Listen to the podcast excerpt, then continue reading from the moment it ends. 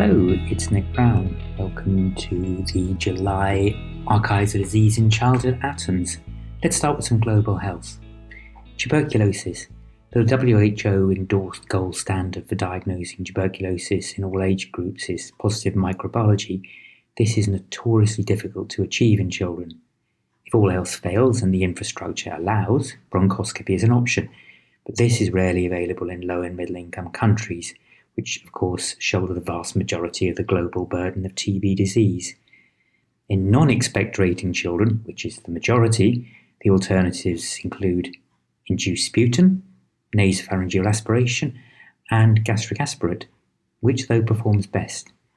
Bonnet and colleagues, my editor's choice, undertook a systematic review of detection yields of mycobacterial culture and Xpert MTB RIF from these methods and included 30 studies involving 11,500 children. Detection yields for culture range between 1 and 30% for induced sputum, 1 and 45% for gastric aspirates, and 4 to 24% for nasopharyngeal aspiration. And for Xpert, MTB-RIF between 2 and 17% for induced sputum, 5 and 51% for gastric aspirate, between 3 and 8% for nasopharyngeal aspiration. There was a trend towards better yields with induced sputum when the pre-test probability of ITB was low, and gastric aspirates when it was high, in other words, in most low and middle income country settings. But the wide range in reality means that detection is difficult and there are imperfections inherent to every technique. We'll carry on with TB and look at household contacts. The surveillance and management of child contacts of adult multi drug resistant TB is controversial. Sanchez Padilla longitudinally evaluated the evolution of tuberculin reactivity in household contacts of multi drug resistant TB in Armenia. Children were screened using tuberculin skin tests interferon gamma release assay and chest x ray at the initial consultation and were then reassessed every three to six months for a period of two years. They received no preventative treatment. At the start, three of the 150 children included were diagnosed with TB disease, in other words, 2%, with a prevalence of latent TB of close to 60%. This increased most rapidly during the first six months of follow up, but there were no additional cases with incident disease. After adjustment, LTBI was significantly associated with a child's age, sleeping in the same house, household density, the index case's age, positive smear result, and presence of lung cavities. These data add back into regular surveillance rather than active treatment to this high risk, very hard to treat group. Pneumococcal vaccination. As part of primary vaccination against invasive pneumococcal disease, or IPD, the WHO recommends either a 3 plus noughts schedule, which includes six weeks, three to four months, and four to six months vaccinations, or a two plus one dose, two doses before six months, and a third at 9 to 15 months. However, IPD remains prevalent, and little is known about persistence of effect of the early 3 plus 0 schedule. In addition, antibody titers required for protection against nasopharyngeal carriage, disease type, and cross protection between serotypes are different.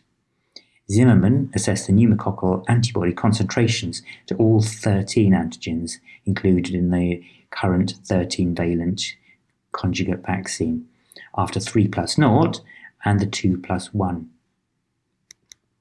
They estimated pneumococcal antibody concentrations using geometric mean concentrations and the proportion of infants with anti- antibody concentration above the standard protection threshold.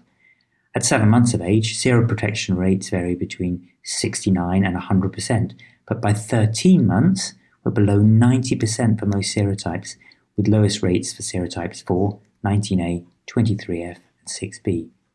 The clear inference of the findings, albeit from a small group, is that for long term seroprotection, a booster dose in infancy might be required. Kawasaki's.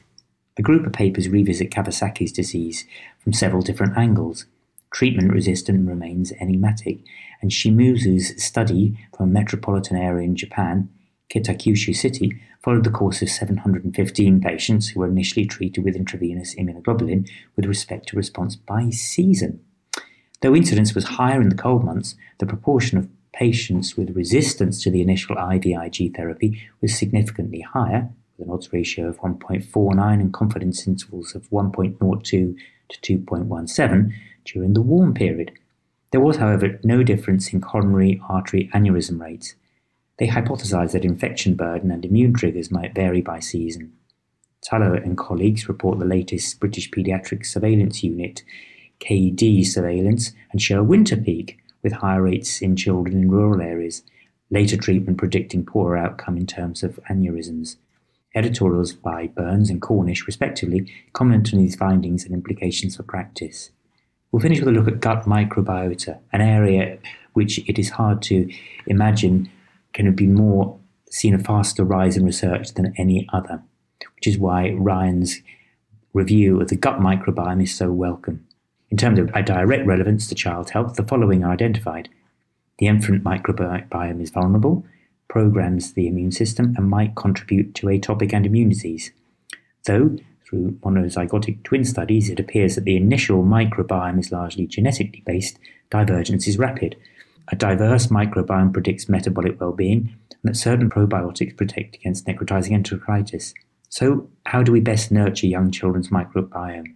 Simply advocate for full term normal deliveries, for breastfeeding, and the judicious use of antibiotics. Thanks for listening. Be sure to check out the website on adc.bmj.com.